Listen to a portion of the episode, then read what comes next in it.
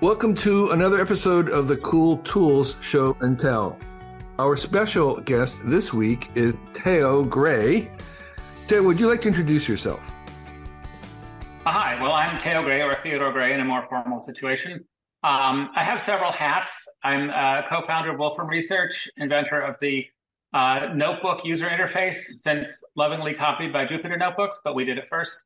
Um, uh, I then took a kind of an extended leave of absence or something to uh, work on books. I wrote a book called The Elements, which was fairly popular, made into an iPad app. Uh, and recently, I've done a series of three books about mechanical things. Uh, the most recent of which is a book called Tools. So maybe it's not too surprising I'm on this podcast. Um, and uh, then I'm actually back now at Wolfram working on AI educational tutoring things and LLMs and GPTs and all that stuff. Um, but my heart has always been in the books and the tools. We are so so delighted to to have you here, and um, tools is what you know, and we'll get to your book at the end. But out of the thousands of tools that you seem to have in your workshop, can you tell us about some of your favorite tools that you like to share with our readers? And I also want to remind those who've been listening that you have been on our podcast before and have shared some other tools. This isn't your first time, but tell us what yeah, some of the tools we're actually like, we're at favorites number nine through twelve. So there's eight other tools that came first. Yeah, um, exactly. But but I now have like some of these are like these are new tools that I did not know about before or had not actually had one before, and some of them are just really amazing and beautiful, uh, and maybe would make it you know higher up on the list. So um so give us give us some examples of something that you think um, our readers should know about. So I've got them kind of scattered around. This is my new studio space, uh, and they're they're just kind of mixed up. So this this is a lovely thing. This I, I saw this recently on like thirty dollars on Amazon. I got it for a little more than that at Harbor Freight. And you know those tool the bit sets that you get? They have 115 bits in them, and every single one that I've ever owned, within a very short time, there's a bit missing it's just it's impossible. It doesn't matter how careful you are. There's 115 of them. One of them is going to go bad, and then it's just your life is over. You have a ruined bit set. You every time you look at it, you you recriminate about why did you lose that bit or or break it or whatever. So this is a bit set that has only the ones you're actually going to use because out of those 115, you might use you know eight of them or something on a regular basis. This has got all the ones you'd actually use, and it's got a whole bunch of them. The more of them of the smaller sizes. So, right. and so, and so what, what, what is showing those who can't see it is is a little case, and there's a, there's an array of uh, twisted drill bits, and there are multiple versions of each size in some of the sizes. Yeah, the small. I mean, the biggest one there's only one, but then you get down to the smallest. I think it's maybe a sixteenth of an inch. There's like I don't know, 20 of them in here or something. Right. Because these are really easy to break. They're really easy to lose. Um, and then as you know, as you go up to larger and larger sizes, there's fewer and fewer of them. Oh, here's even smaller ones over here. Yeah. Um, there's yeah. and it's just it's so nice knowing that I could use this probably for the rest of my life. Right. And unless I loaned it to a teenager, uh, there would be at least one bit left of every size. Right, right, exactly. Yeah, and, and that is sort of more of a lifetime supply in that sense because they have they have deliberately chosen the ones that are more likely to break or lose. To re, right. To, yeah, and, and, with the with the regular sets, you know, you've got a quarter inch bit. You're going to use that, but then you've got one that is, you know, like a sixty fourth of an inch bigger than a quarter of an inch, whatever how many sixty fourths that is. Yeah. When are you ever going to there's one and only one situation that you're going to use that, and that's when you've lost the quarter inch bit because right. you use it so much. Exactly. And it's the next bit. So we'll have. So why a, not just quarter yeah, inches? We'll have a link for that. Um, you can get them on Amazon's or Harbor Freight. They, they seem to be kind of a generic thing for for many. These are twisted drill bit sets. Yeah, this. I mean, it's cheap. It's titanium, but that's not doesn't really mean a whole lot. They're yeah. probably not great quality, but you're going to lose them soon anyway. So yeah. you know, this is not the the high quality set for drilling your hardened steel. It's yeah, just this, the one that you're going to abuse. Right. It's your everyday carry for drill bits. So, Theo, what's uh, another tool in your favorites? So this actually a very similar tool was in an earlier favorites list, but we're going to go back here in the archives Um, these are uh, shelves. He was uh, walking among uh, metal framed shelving of infinite. Think of the um, end of Raiders of the Lost Ark and the great big where Exactly. And In fact, we have some boxes with that exact purpose. They're meant to never be found.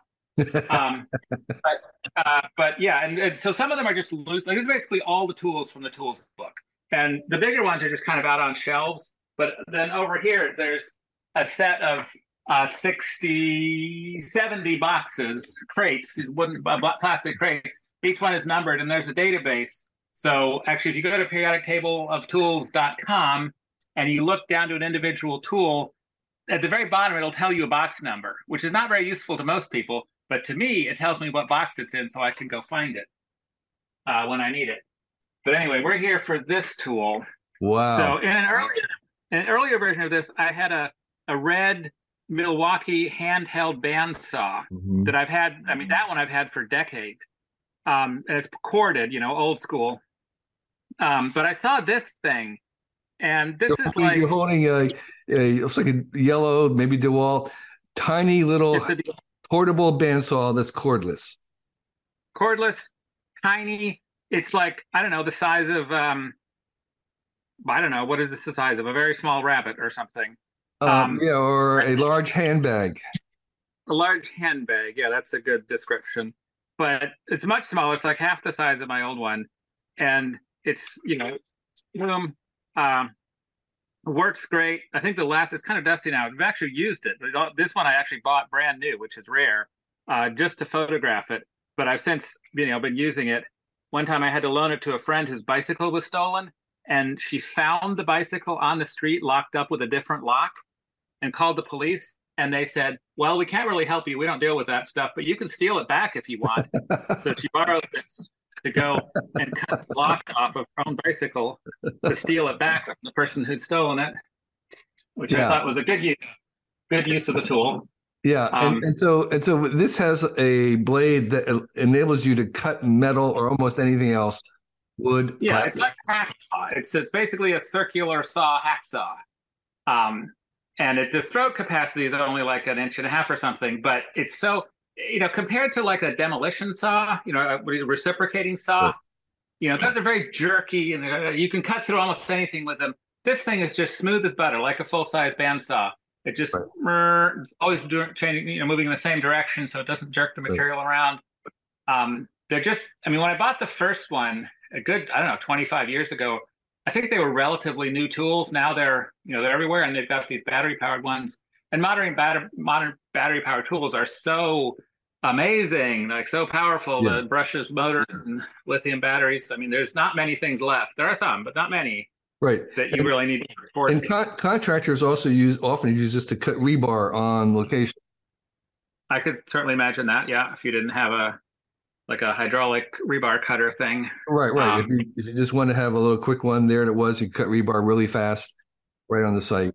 Another, another cordless tool that I got for uh, putting in our underfloor heat pipes is a cordless rebar rebar wire tying machine, which you have like two pieces of rebar crossing, and you need to to wrap a wire around it to hold them together in place before the concrete's poured.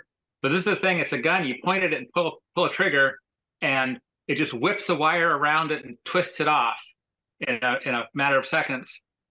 Um, speaking of contractors and rebar, Yeah, But- exactly. Yeah. So, um, so Tatil, um, give me a third um cool tool that you liked to um share with our watchers. And Theo now is walking through the labyrinth of of shelves to something that looks more like a museum. Yeah, so this is the uh, museum area. Um, we got a bunch of things. I mean, this is a player piano. It's beautiful. It plays. It's not a tool though. Um, there's this little uh, screwdriver set, which is astonishingly beautiful just because of its precision. But that's not what we're here for. I mean, this thing spins. It's like a you know Italian sports car or something. Even the little hips on the end spin. Is that on our list? This might be on our list. Um, yeah, we Mini were screw- looking at uh, your favorite um, little tiny micro driver set, the ones Yeah, that that's that's actually, this this is it. This is on the list. Anyway, yeah. it's beautiful. It's got ball bearings. It's super solid. And so this is like it's, it's to put it's the end of the tiny screwdriver. It's sort of a curved end, and the idea is you can push with your palm, and um, because the the end of it here that you push on with your palm is is spins freely. It's like a ball bearing. It lets you turn the screwdriver easily while you're pushing against it. Uh, but like, and most of them are just kind of. You know, it doesn't have to spin very well. This thing, uh, I don't know if you're going to be able to hear it, but you hear it spinning. Yeah. It's a real ball bearing. You hear it still spinning?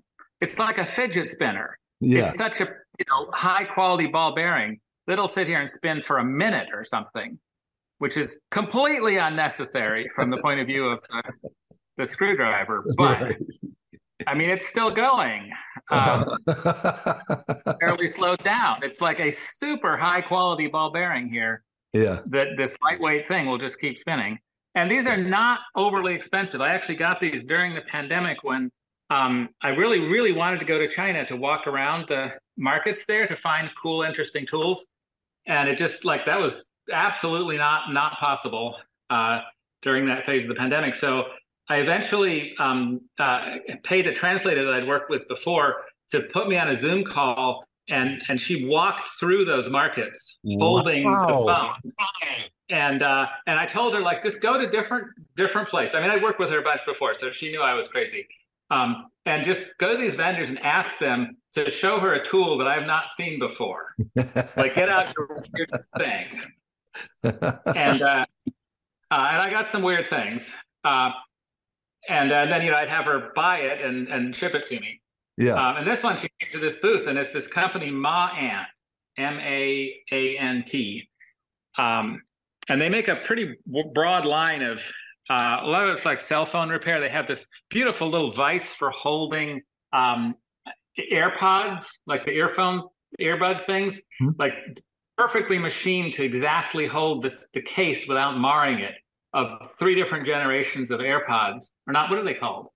What's the the, the Apple thing you oh earbuds? Uh, uh, ear, earbud. Yeah, AirPods. Yeah, I don't think there's an AirPod. It's an AirBud anyway, the tiny little headphone things. Um, and you have to hold them per- perfectly, or else you'll end up scratching or denting it or something. So beautiful machine thing. And they make these screwdriver sets, and this, the you know, there's the base. It's got magnetic stuff. This, um, I mean, I got it that way through the market in Shenzhen, but uh, they sell it on AliExpress. I think you're going to have a link. Um, yeah, and, so and again, uh, what it is is a, set of different little ball bearing tipped drivers for different uh, small screwdrivers of various and the, the ends have different bits right and the ends are tiny these are like cell phone repair screwdrivers right so and and there's like a, a pentalobe you know was some of them have the pictures on the top of what what it is so right. you know to get a mac open or an iphone open or something um and I just ask for like, give me a, a, selection that will be decorative. Give me one of each color. I don't even care what they are because yeah. they're they're these are actually not to be used. I don't fix cell phones anymore after iPhone seven. I don't touch them. Um, but uh, why but, is that? Why don't uh, Apple just recently changed their policy to make them repairable? Why did you? Well, I stopped. I stopped because the iPhone eight, the screen is glued on so oh. firmly that it's like it's not worth trying to get it off. I'd give that to somebody else. Um, but yeah, plus there's just too many people asking me to fix phones, and that's not really like what I want to do with my life. Um, uh, okay, well, so um, so Teal, um, give us your fourth uh, your fourth selection.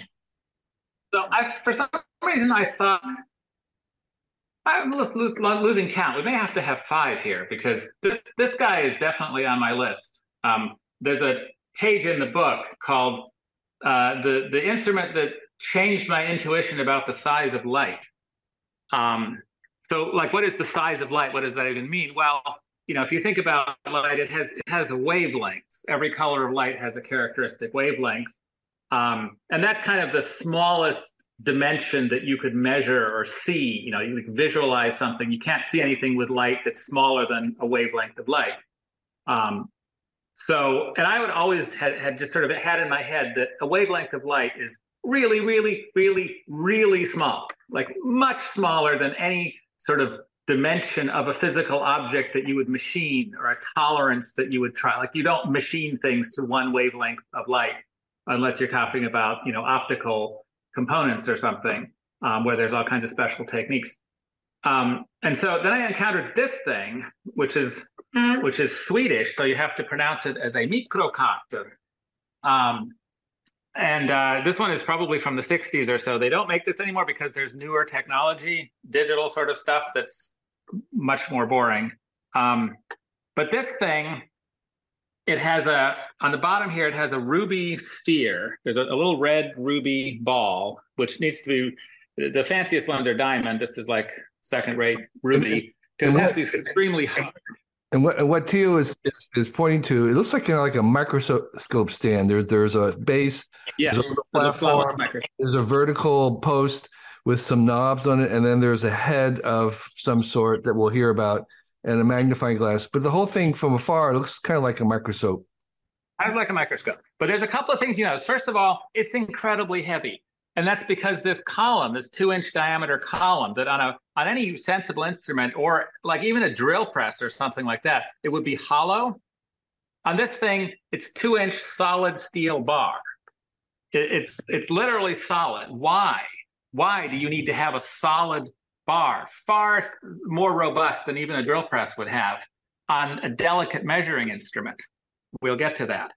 Um, anyway, so the measuring tip is this ruby sphere and then up on the top, let me move this uh, out of the way. So there's a scale which reads from minus 10 to plus 10. It's an analog scale as well. It's an analog, so it's like a dial, like a dial indicator. Right. Um, and when I first got this thing, I tried like pushing on it and try to see. I don't know if you can see anything. It took me a while before I could even see it. But do you see it? There's, there's like a little red pointer that's kind of flickering around. Um, just, just on the, on the dial itself is a little arrow that just flickers around almost faster than you. Jiggling. I'm holding it as steady as I can, um, and what I'm doing is just pushing up on the tip a little bit. So what this is is a height comparator. It has one job: is you can put something on the table, and then uh, lower the head onto it, and you know get a measurement, get it to a certain number on the dial, by adjusting the height of the table. And then you can take that thing out and put something else in there, and it will tell you what is the difference in height between the difference in thickness between those two objects. As long as that difference is less than one ten thousandth of an inch. So that's where this thing gets weird. This scale, minus 10 to plus 10, that is minus one ten thousandth of an inch to plus one ten thousandth of an inch. The divisions on the scale are two one millionths of an inch. Wow. And the magnifying glass, you can read between the lines. So this thing has a resolution of about 50 nanometers. Wow. That you can read. And it's and properly set up and treated and, and with all the right conditions, it's accurate to about 50 nanometers. So what is that? What is 50 nanometers? Well, green light, like sort of middle of the road green light, has a wavelength of 500 nanometers. So this thing is mechanically measuring thicknesses of objects to one tenth of a wavelength of light wow. on an absolute scale. Wow. And that just it blew my mind. Like right. how could it's a mechanical device. How can it possibly do that? Um, you know, I thought to, to do that sort of measurement. I mean, it's not something I really knew about. If I'd looked into it, I wouldn't have been so surprised. But I would have thought, well, you have to use interferometry or something like that. Well, actually, it's difficult with an interferometer to measure a tenth of a wavelength, you know, because you have a fringe, the fringes are separated by one wavelength. So reading an interferometer to a fraction of a wavelength, it can be done, but it's tricky. And there are techniques where you can get it, you know, down to about this level of precision. But to do it mechanically, like I say, blew my mind. It completely changed my opinion. It made me realize that, you know, a, a, a common shop dial indicator with a resolution of one ten thousandth of an inch. Well, so that's obviously much cruder. Like one fine division on that instrument is the entire scale on this one. But nevertheless, that's only like, I don't know, 10 or 20 wavelengths of light. So even with a common shop dial indicator, you're almost down there in the range. Uh, light is not really that small. Right. It's actually just you know it's a step below what you commonly would would measure, but it's not like hundred feet underground, you know, compared yeah. to the level at which you normally engage in precision. And what would people um, who had this device ordinarily be using it to measure? Well, there's only one thing you can do with this because, like, what what two objects do you have in your house that are within a ten thousandth of an inch of each other? Probably nothing. Um, the only things that you realistically can do with this is compare the height of two gauge blocks, uh, uh, which are height reference. There's their you know they're, they're distance references. And the way this typically works is you're a company, you're doing some kind of precision manufacturing or even not so precision manufacturing. You need to calibrate your instruments. Uh, to do that, you need a set of gauge blocks. Um, if you're a fancy company, you have one set of gauge blocks which you mail into NIST every uh, every six months, and they charge you a whole bunch of money and mail it back with a certificate that tells you the exact deviation of your block to the blocks that they keep. Uh, so you have this sort of calibrated, traceable reference of gauge blocks. Those are way too expensive to actually use in your in your factory floor to calibrate your instruments. You keep those in a special room, temperature controlled. Only certain people are allowed in, whatever. Um, and you have a second set of gauge blocks that are your working ones, and you use an instrument like this to calibrate one against the other. At least that's how it used to be done. I think there are now, you know, modern methods and modern measuring instruments where much of that difficulty is is not so difficult anymore. But you know, this the the, the company that invented this, um, they invented gauge blocks also. I mean, the guy who invented this thing invented gauge blocks also, which are the you know that was sort of the the that is the way in which precision measurements are communicated around the world. What is an inch? What is a centimeter? What is a millimeter? It's the height of this block.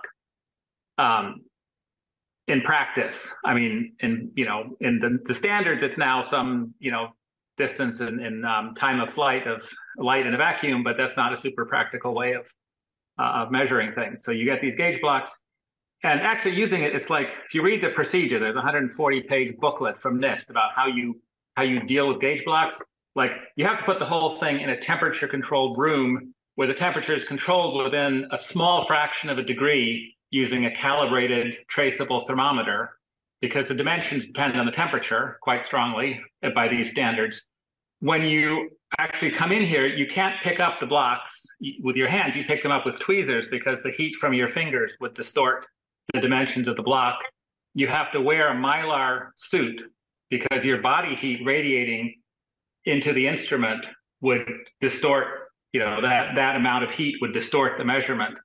Um, that's why it's solid here because it's not for strength, it's for absolute rigidity. It must not flex even the tiniest bit because you're literally you know measuring fractions of a wavelength of light in the displacement here. So it's like a huge uh, involved process. I got it for 80 bucks at an auction because either nobody else knew what it was or nobody cared because anybody who would care has the new digital version and uh-huh. this thing is completely obsolete. I'm not sure what, but anyway, uh, best eighty dollars I spent in a long time because it just, like I say, it, it really it it changed the way I think about light. You know, after after many decades of thinking light was incredibly small, now I think it's like it's pretty small, but it's not that small. well, that's really wonderful. So, Teo, do you have? Um, you said you had a fifth one for us. Well, I have so many. I mean, you know, you have so another five thousand. But but how about the next one? So the, the next one that I so I, have come to realize how much I love this thing. This is another thing I got at an auction probably 25 years ago. Um, but I think you can still buy basically exactly the same thing. I see them around. Uh, it's called a Handy Herman. Um, and it's just a, a, little man lift. So, so you're, you're, you're pointing to a contraption, like maybe it made of aluminum. There's some wheels, some like caster like wheels. This is very oversized, and there's a cage that Teo's getting into, a little red cage that's attached to the uprights, kind of like a forklift. Not quite. I'm not sure what it, how to describe it. So first of all, don't ever do this, kids. Don't do this at home. You're not supposed to ride up this thing without the uh, outriggers uh, out. But I'm not going to go as high as it could, so hopefully I won't fall over. And uh, anybody die. So now you're lift. He's he's. It's like an elevator that's hoisting up a cage And oh, I see the the brackets. They te- they telescope up. The telescope, Yeah. like a telescoping ladder that holds his cage or platform that he's rising on a base. The base remains stable. Okay. Wow. So That's cool. about 30 feet up. I'm not going to go any higher here. We're in the, the high ceiling area of my studio here. Um, it's super convenient being able to get to the top. This, uh, like the drywall is not finished yet, but uh, we'll get to it. And um, it's just great. It's so much safer than a ladder, so much more convenient. You can go up and down, back down again. And Um, you, say you can go up to 30. What's what's the top height? What's the top height? Uh, I think it goes about 30 feet high. I've, uh, I haven't really measured exactly. It goes as high as the ceiling of my shed, um, which is high enough for me. Right. And um, moving it around, um, do you can you push it around with your own weight, or do you need uh, a machine to help you move it? This is a very lightweight thing. It just rolls around. Right, it's on wheels. Um, we actually move it. We, we can roll it onto a trailer. Like I say, you're supposed to, for safety reasons, you're supposed to put out But- Outriggers, like- yeah, yeah, I see. And Wow. Is it is it cordless? Is it um, run off a battery or or what? Not batteries. It has, it has just a regular car battery that it runs off, and it'll run for I don't know. I charge it every few weeks if I'm using it regularly. It's run for quite a while. Wow. And so I'm a big thing that lifts. Like I got a forklift. Uh, this kind of because it was fun, you know, to have a forklift, and found it to be really very useful. Um, this this handy Herman, do you recall what they might run? Well, I paid. I remember exactly because I'm always. I always remember when I got a super good deal. So that was two hundred and twenty dollars at auction about twenty five years ago. I believe a new, like a brand new one. I mean, I would guess I don't know five, six thousand, something like that. I don't know. Sure, I don't think many people buy these things new. Like they, you know, this kind of equipment, it's constantly available, used. It lasts forever. Like I imagine like maybe big companies who don't care about money, you know, Apple probably buys new forklifts, everybody else buys used forklifts. Um, But, but Uh, Apple like might be one. selling used forklifts. yeah, so when they're not good, it's like the it's like the story about the cable car, you know, the the things that take you up in the mountain, the cable car Right. particulars. I'm Swiss, right? So we have a story. It's like the the, the Swiss buy new cable car cables, and when they're when they no longer meet the Swiss safety standards, they sell them to the French. And then when they no longer meet the French safety standards, they sell them to the Italians, and then they break. um, so you know, Apple sells their forklifts to you know Ford, and Ford sells them to whatever, and eventually me. And um, So show, And show, they show, us, show us your forklift. Sh- show me your forklift. Is, is that Forklift. electric as well? uh, say again, Is it electric? it also runs on a car batteries. Wow. That's so cool. So you have a little tiny one person forklift. It goes up and down under power, but you have to push it around. So when it's got a ton or so of weight on it, it's pretty hard to push. We got another one recently, which is in a different building, that also drives itself, and that's a huge step up in forklift technology. Right. Um, but it's too big for to be in here. It sticks out too far in the back. This And thing thi- is small. You can And this looks also like something that you bought at an auction or used. Yeah, no, I would never buy something like this new. It's not like I need it, you know. Um, Yeah. but it's in the book. And when you when you get a good deal, like what am I gonna do? Not buy a forklift for for pennies on the dollar? That'd be crazy.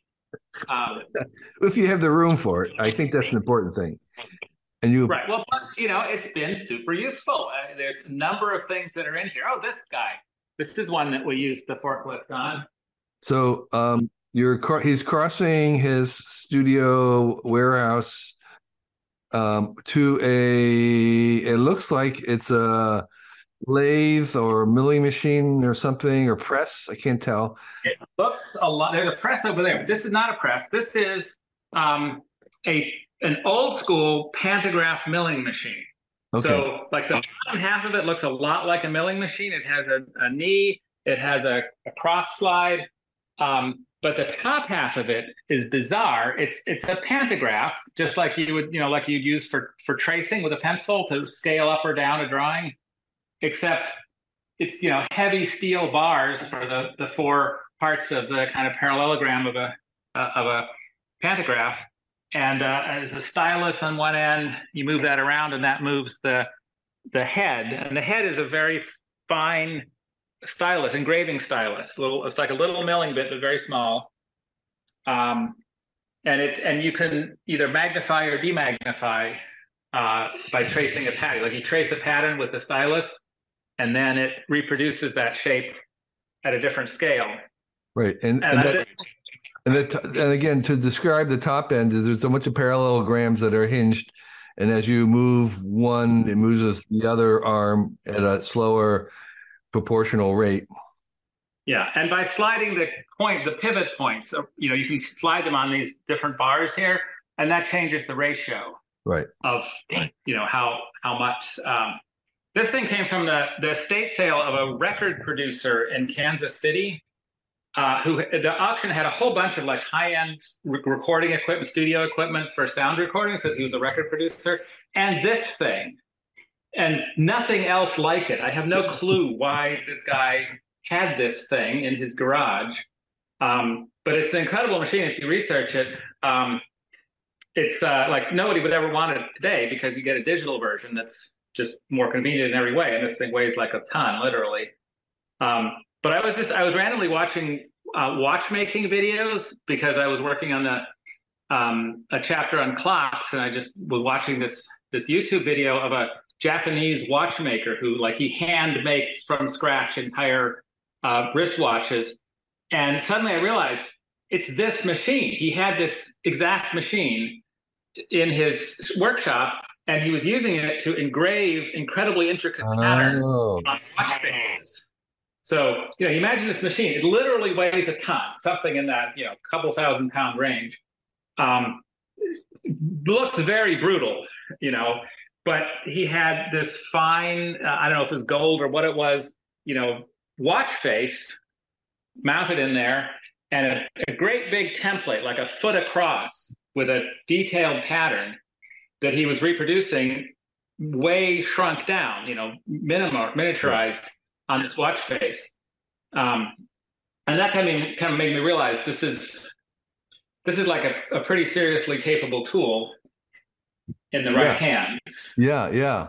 And they, you know, they, they do make tinier pantographs for drawing and art, just in case someone's interested in that. You don't need this big engraving tool. Well, right. And see, for this thing, you have to have the original. You have to have the design in some physical form. Right. What you'd use today is, depending on the circumstance, you might use a laser engraving machine, or you might use just a CNC mill right. with a fine stylus. Like I have a little CNC mill over there, which we use. Um, right. And that can right. create any pattern just from a digital file. You don't need right. to make hand make a template first. And I think they can be just as precise. And they're much smaller, much lighter weight. But as usual, the modern version is way less beautiful somehow. I mean, this. yeah, it is. It is gorgeous. So, so, so, Theo, is there another um, final tool that you might have that is uh, maybe accessible for people to grab hold one very easily? Something you could actually buy. God. on Amazon or eBay. Uh, there, there was there was a couple of tools. There was one tool in your magnificent toolbook, which we'll talk about in a minute, that I'd never seen before, which was, and let me see if I can describe it. It was two long strips of metal that were attached, and there was for aligning holes in two surfaces um two two pieces. Oh yeah. And um yeah, one registered like, yeah, at the bottom hole and the other one had a borehole at the top perfectly right. in register with that. And it was a way to register two holes in two pieces of material.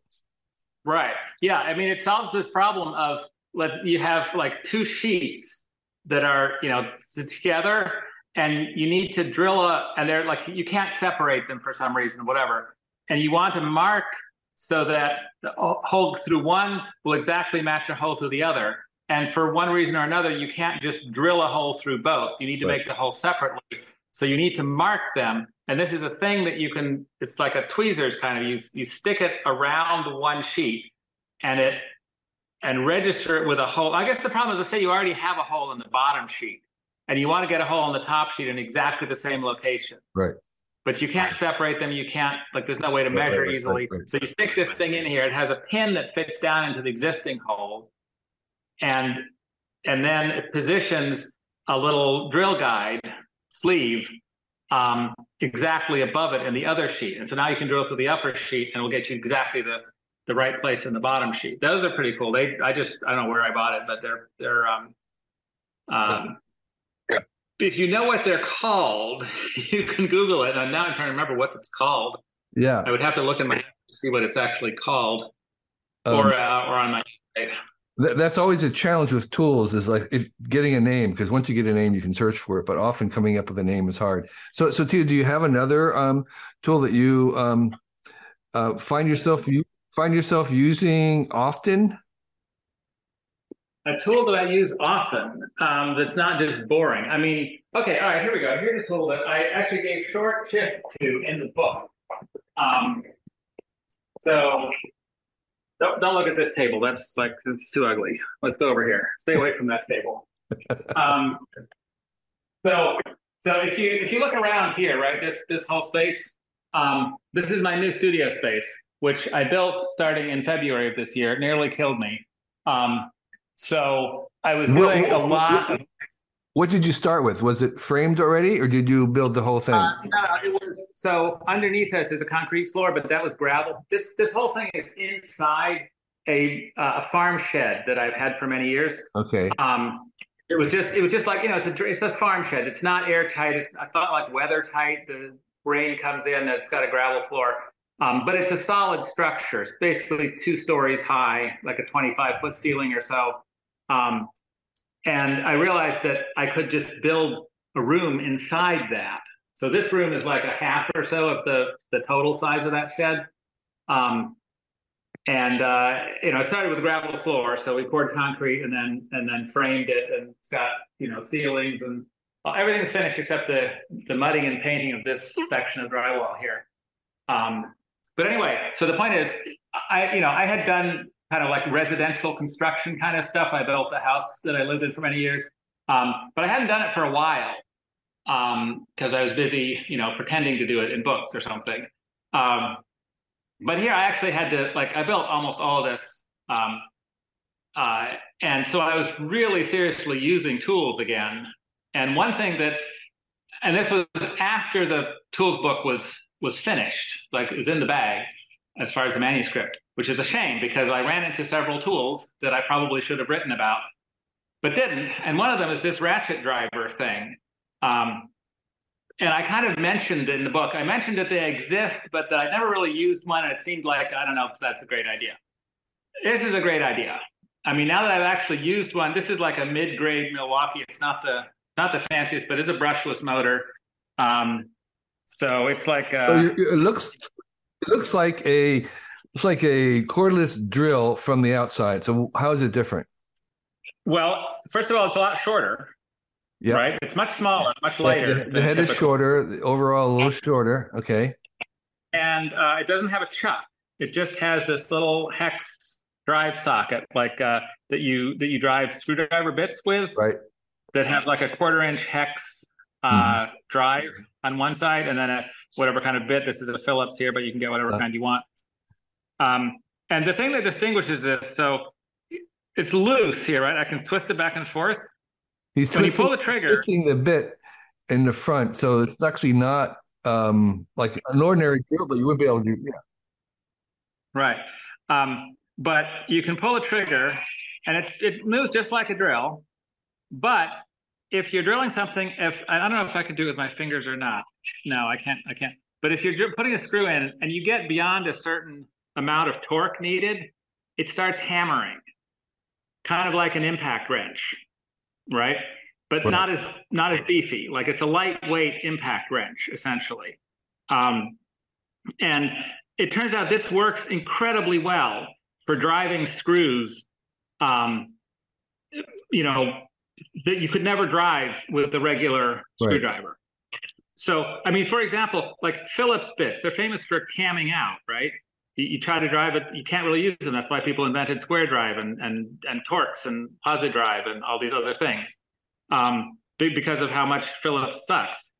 But it turns out that with an impact driver, and I don't know if this is true or not, but my theory is that um, you know the, the reason that the, the Phillips cams out is because if you have sort of constant torque like you would with a, a regular drill, then you know, every time it jiggles a little bit, the bit works its way a little bit out. And so it just kind of works its way out and then it starts spinning and you ruin the bit or you ruin the drill or the, the, the, the screw or whatever. This thing, it's like once it's up to this mode where it's going into hammer mode that somehow happens automatically, um, it I, I imagine it kind of like it, it hits the screw a little bit and then it backs off. And so if you're pushing in with some force, um, it you know it it hits and then it backs off, and that gives the bit a chance to reseat itself. Right. And you know, and so you can act, you can take like a four inch long, um, you know, construction screw with a Phillips head and drive it into, you know, four inches of of, of construction lumber and not cam out, just right. reliably. It'll just keep going until you sink the head. Right. Which there's no way you can do that with Phillips, the regular Phillips drive. So this thing has really impressed me with um, being you know lightweight, powerful, drive screws you couldn't otherwise drive. Uh, yeah. Totally great invention that I that I didn't give proper credit to in the book because I hadn't actually used one because they're kind of a new invention. That's really fantastic. So and um, buy it, unlike the other things I've been talking about. This yeah, yeah, yeah. No, uh, I I have one with Dewalt, and it has a little bit of um uh the holder is not like a i guess that's magnetic but there, i have one that you pull the collar out and it snaps in yeah that, that's how this works you, you pull the collar out and then it right. comes out and it, you have bits with a little in little dimple like indent right and i assume there's a ball in there just like in a socket set there's a ball yeah. that right holds yeah, it firmly it, yeah th- those are really fantastic so Theo, let's talk about your magnificent book which i'm going to hold up right now because I think this is by far the best book on tools that I've ever seen and I've ever read. And it's it's wonderful. it's wonderful because the knowledge in it is not something you've gotten by reading, it's through your use of the tools. And that's really I try as much as possible. Yeah. That's that's one reason I have so many of these tools, and and it applies to my other books too. I mean, I haven't necessarily you know worked a job where I used every one of these tools, but I've had I have every one of these tools, and I've at least played with it. And a lot of them, I have actually used them. I mean, I've done a lot of different things um, over the years, and um, you know, I ha- have my favorite tools. As as we know, I'm now up to like 14 or so because I snuck two extra in this episode. Um, and uh, I think that you know my Elements book. That's something I knew quite a bit about. Like I actually slightly qualified with a degree in chemistry. Um, how things work, you know, it's because I generally know some some things about how clocks and, and things work. Engines, to be perfectly honest, was a bit of a stretch. I'm not I'm not a car buff. I I think cars are great. I like driving them, but you know, engines were not a thing that I have a lifetime passion for. But now tools, like tools, I love tools. I have always loved tools. My literally earliest memories of my entire life are to do with tools because I obviously cared about them much more than the people that they may have been associated with. Um, I tell a couple of those stories. I mean, tools, they're more fundamental to what I like doing than anything else. Um, yeah.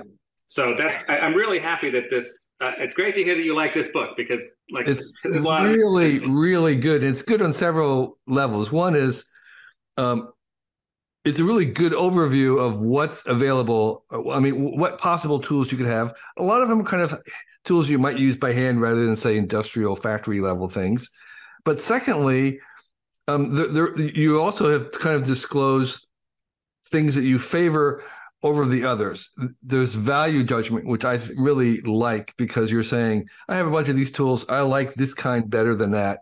and that's very very right. rare. And that's not to imply that it's better, right? It's just I like it better. Uh, yeah, uh, and, and that's fine, but I, I find it really valuable to to know. And then thirdly, um, there there is a sense in which um, I see uh, um, tools as possibilities.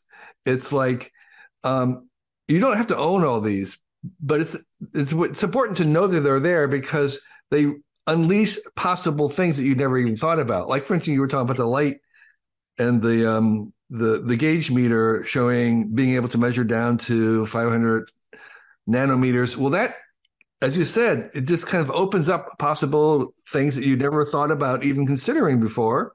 And now you say, what else could I do with a machine like this? What else could this tool do? And that is what I see this as is as a catalog of possibilities as well as a, a catalog of tools. Right. Yeah, I, I, completely agree. I mean, one of the stories I tell in the book is uh, when I was a little kid. I don't know. I was like the height of a table, so whatever age that makes me, maybe a little higher, um, or maybe a little older than that. Anyway, I had this idea for how to make a rubber band gun, where it'd be like a thing that would stretch a rubber band, and you would pull a trigger, and it would release the rubber band. But to do this, my idea required drilling a hole sideways through a nail. And you know, at that point, the only kind of drill that I was allowed to use was one of those egg beater type, yeah, you know, hand. And I was thinking about like, could I drill a hole through this nail? And you know, but no, the drill would. It, I knew it would just keep slipping off. Like, and I didn't have a drill bit that small anyway. And how is that even possible? Um, but I took it to my, I think it was my uncle. Uh, my grandfather had a, um, a, a, business making precision scales and things. So he had they had a very fancy machine shop. Um, and I took it to my uncle and I said, "Help! Can you do something?" And he took me down to the the the, the shop, and he had this, you know, what to me at the time seemed like absolutely gigantic machine, which I was probably like a normal size milling machine, which is still pretty big. Um, and he just put it in there and said, "Oh, boom, done." You know, it was like child's play to this machine. It's nothing. This is a Swiss, you know, machine shop with the finest uh, stuff. I mean, drilling a hole through a nail is like nothing right. compared to what the machines could do. And that just like that really kind of blew my little mind, opened my eyes to the fact that um, the stuff I was using was not the be all end all of tools. Right. Like there's things out there that can do way more. Right, right. And so you so you've taken you've taken these to a lifetime of tools and your interest in exotic and unknown and unusual tools, as well as the everyday ones that you're using to build houses with and make crazy experiments. And um, you put them into one book and you've organized them in a very clever way, um, which I actually found useful over um, the span of your book of kind of grouping things to similar functions, I guess I would say. Yeah, so that that was actually I have to give credit to my my publisher Becky Koh, who possibly in desperation after she saw the first version of the manuscript, that kind of read like a tool catalog.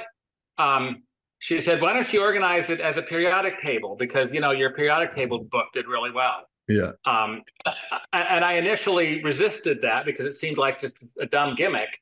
Uh, and she wanted me to put my 118 favorite tools because there's 118 elements, and it's like how can you have 118 favorite anythings? Right. Um, but then I realized I can have 118 tools that spark joy, you right. know, in the Kondo spirit. Um, right. And and as I more I worked on it, I realized it's actually that's a good number. Like that's right. a reasonable number of pages for two page spreads. It's um you know it's a it's a decent number to divide tools up into, not too fine grained and not too coarse grained. Um, and so it worked out great. And plus, it, it also resulted in uh, the next thing you should see, which is the periodic table of tools poster. Okay. Because obviously, once you have tools arranged into a periodic table, you need to make a poster. Um, that is over here.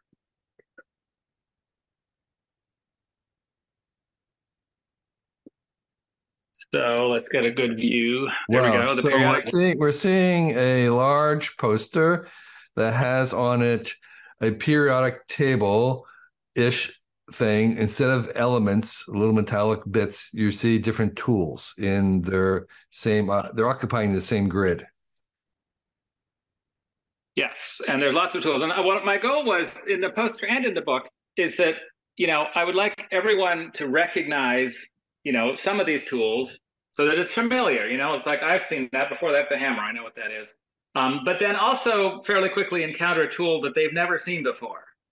Like I doubt there's anybody in the world, and there's including me, that um, knows what each of these tools is without reading about it. Right. So everybody's going to find something in here that they have not seen before, and it's like, what is that thing? Um, you know, and of course you can buy my book and you'll find out. Um, and that's like in general, I wanted to in the book, like start with a common thing and like a wood saw, right? Like a handheld wood saw, right? Very everybody's seen one, very common thing. Um, but isn't it interesting that a surgeon's bone saw that you use for you know for sawing bone is virtually identical. It's like a crosscut wood saw. If you look at the teeth up close, um, there's a, there's no difference really. It's just made out of stainless steel, so you can you know sterilize it. Um, but you know the fact that and there's some very beautiful. There's a picture of one on the poster there. Very beautiful, sort of you know artistically shaped bone saws for doing different disgusting things. Um, and I think that's really interesting. I try to do that like throughout many of the tools to show like how does this how does this one idea manifest itself in different areas um, you know, different scales, different applications. And so, yeah, I'm not a surgeon. I've ever actually used a, a bone saw, but I feel that I have a certain affinity for them because I have used wood saws. And, you know, I know the old saying about how uh, be careful with tools because they will go through your bones just about the same speed they go through wood. And I think that's kind of literally true because bone is has a lot of same characteristics as as wood. Yeah. As evidenced by the fact that the saws are the same right. and the drills right bone right. drills yeah yeah and so so um I, I, think it's a great genius that that it works out that um you can fit everything of these uh uber uber tools into a grid uh, on the periodic table um so so you have you have your book and you have your poster but you also have gifted the world with a website yes the website um uh, periodictableoftools.com I also have periodictable.com, which obviously has the chemical periodic table in it. And then uh, periodictableoftools.com has um, it's it's it's basically every well, it's actually about four times as many tools as the book does, um, but it doesn't have the text from the book. And in fact, eh, like many of them have pretty rudimentary, if any, text at all. It's basically just pictures of lots and lots and lots of tools.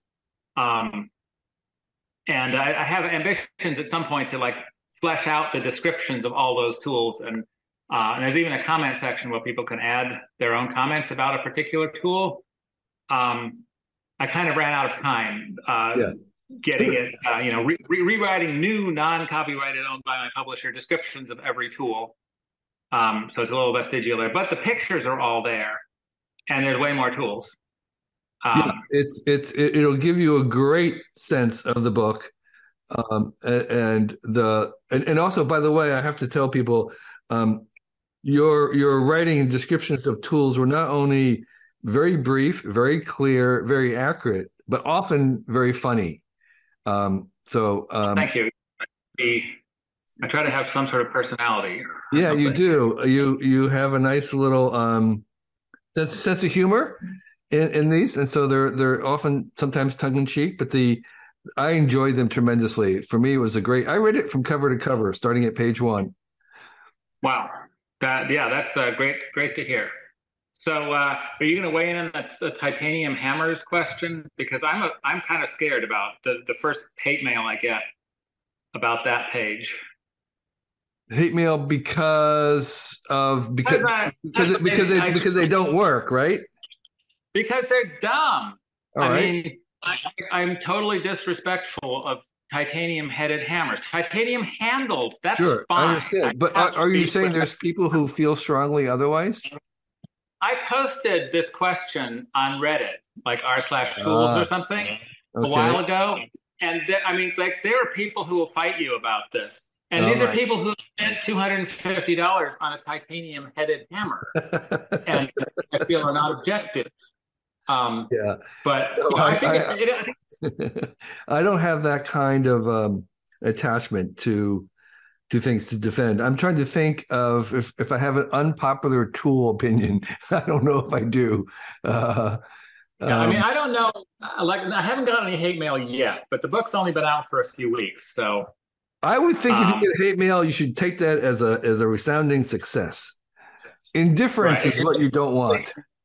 It'll probably come in the form of, you know, you're an idiot. You should shut up about hammers because you don't know what you're talking about, and I'll feel bad. I feel like that's the form of hate mail that I'm likely to get. Yeah. Um, because it just assumed that my opinion is uninformed, as opposed to I feel like like the science is behind is on my side here about why titanium hammers are stupid. Yeah, but we'll um, see. I wouldn't worry about too much. I, I, I hope that you raise controversy and all kind of flame words about tools erupt because of your book.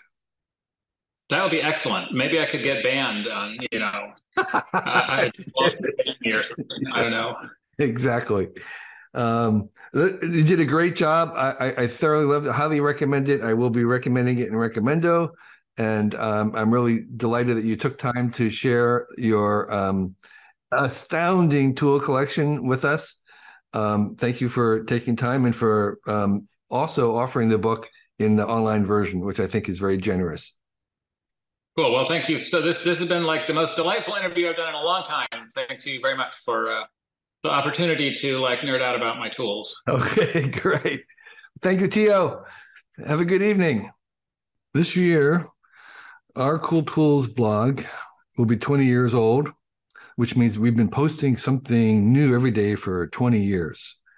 It's only possible because of the very engaged and knowledgeable readers and listeners like yourself.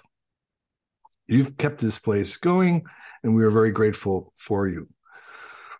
With this idea of 20 years in mind, um, we decided to try an experiment this year. And I'm inviting our guests and listeners to join me on our Cool Tool Show and Tell, which is the program that you're listening to right now. So if you feel you'd make a good guest on this podcast and have four uncommon tools that you'd like to share with us, um, please sign up on our form on the website and we'll see about inviting you. You must be comfortable taking on talking on a video, and um, you need to have some tools that you can show um, we record on, as you know, on Zoom. We do a YouTube version, a visual video version of it, as well as an audible version. Fill out the form if you're interested, and um, list your four, four cool tools, and we'll see if there's a good fit. The applications aren't guaranteed in any way, um, and we're looking at tools that are new to us and appropriate tools, and um, whether the times will work for you.